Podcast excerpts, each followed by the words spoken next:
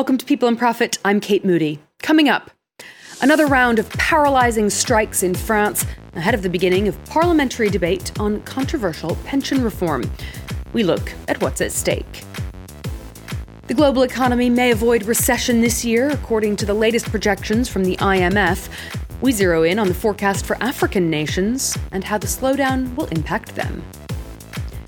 And in tropical Tahiti, a hospital seeks more climate-friendly air conditioning, powered by the surrounding seawater.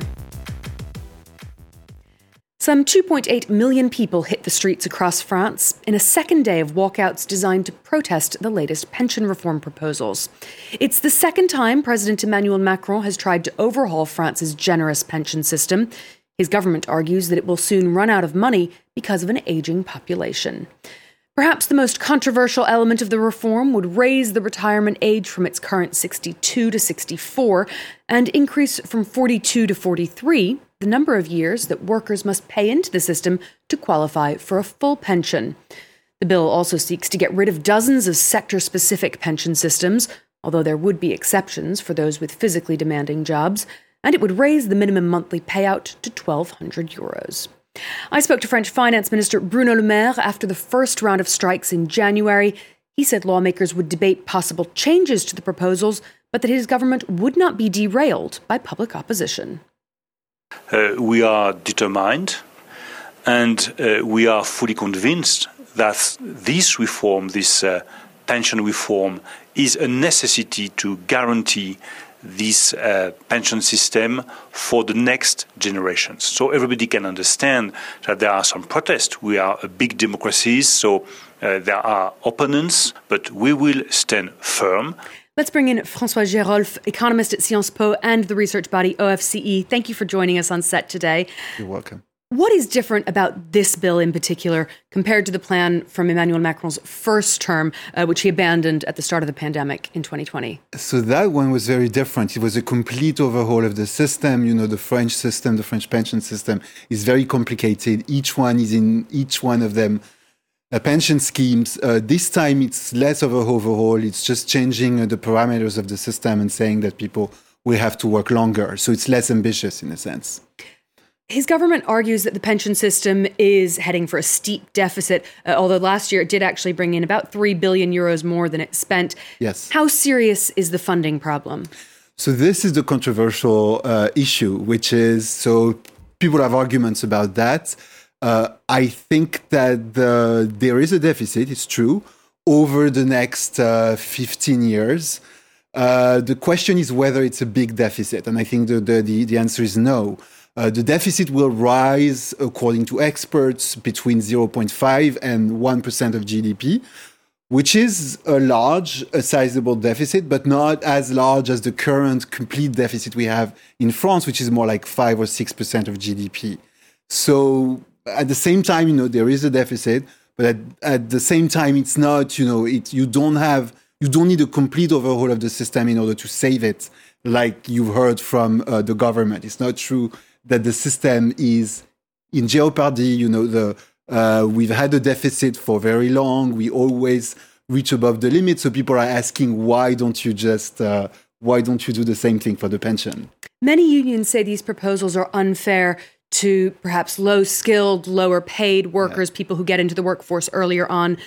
Do you worry that these reforms, if enacted, could deepen inequality in France? Yeah, so that's a risk. So it's true that people who have st- started to work early are more impacted by the reform, but by the part that's the age limit. Because if you move the age limit from sixty-two to sixty-four, those who will be more impacted are those who started to work early, typically someone with a university degree that ends school at twenty-three, uh, already has to work for forty-two or forty-three uh, years, and so will have to stop at sixty-six. That's a person who is not impacted by the reform, going from sixty-two to sixty-four.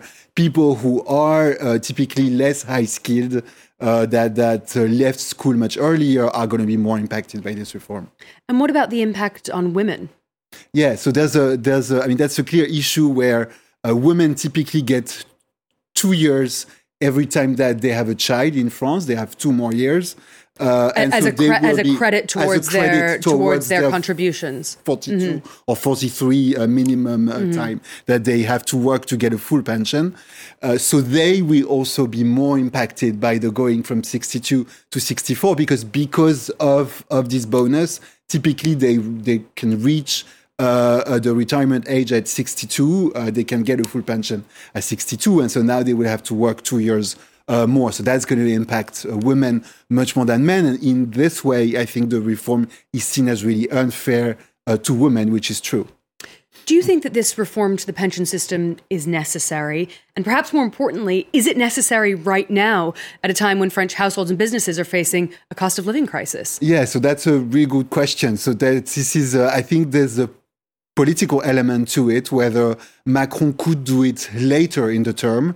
Uh, some people, I think, in the government think that this is a hard reform to do, that you need to do right when you are elected, because because otherwise you will never do it. Uh, but it's true, it doesn't feel like that's something that France really uh, needs urgently now, because as I said, I think that the deficit is actually not that large. I mean, especially the deficit of the pension reform. And if I had to find justification for such reform, I think I would say that France lives above its mean. The trade deficit is really large. I think that would be a much more convincing way, perhaps, to defend the reform. And I'm not sure why the government is not using such arguments. That would be, at least for me, more convincing. I want to ask you about the power of protest in France. Those huge strikes that we saw at the end of twenty nineteen and twenty twenty contributed to the decision to give up on pension reform at the time. But it's something we've seen in past decades as well, mm. uh, notably in nineteen ninety-five with Jacques Chirac. Yeah, so twenty nineteen, twenty twenty, you had the COVID crisis, right, which put a, a halt to the reform. I think that the intention of the government was to pursue Uh, this reform, but it's true with, with, with Jacques Chirac. You know, the last one was in nineteen ninety-five, where Jacques Chirac has, had actually to withdraw uh, the reform, so the protests were successful. Uh, we've seen that the last protests were like more than one million people uh, were in the street. That's really large, which means that uh, uh, the opinion is largely against Uh, this reform. The question is whether the government is going to take the risk uh, to go ahead. François Girolf, thank you so much for joining us today. You're welcome. Thank you. Well, the global economy will likely avoid recession this year, but economic growth is slowing and inflation remains a burden for households and businesses. That's the warning from the International Monetary Fund's latest outlook. It forecasts global growth of two point nine percent in twenty twenty-three, with advanced economies growing at a slower pace of one point two percent and emerging market and developing economies outperforming at four percent. Well, Charles Pellegrin has been taking a closer look at what's in store for the African continent. What's the overall outlook for growth in African economies? Well, growth across uh, the continent bottomed out in twenty twenty-two in the wake of the COVID pandemic, and the sluggish forecasts for this year are actually due to what's happening in the developed world. In sub-Saharan Africa, the I M F estimates G D P growth will remain moderate at three point eight percent and will pick up in twenty twenty-four, reaching four point one percent. Nigeria's economy is projected to grow three point two percent this year, thanks to measures to ensure better security in the oil sector. South Africa, meanwhile, could see its G D P halve to one point two percent because of weaker external demand, power shortages, and structural constraints.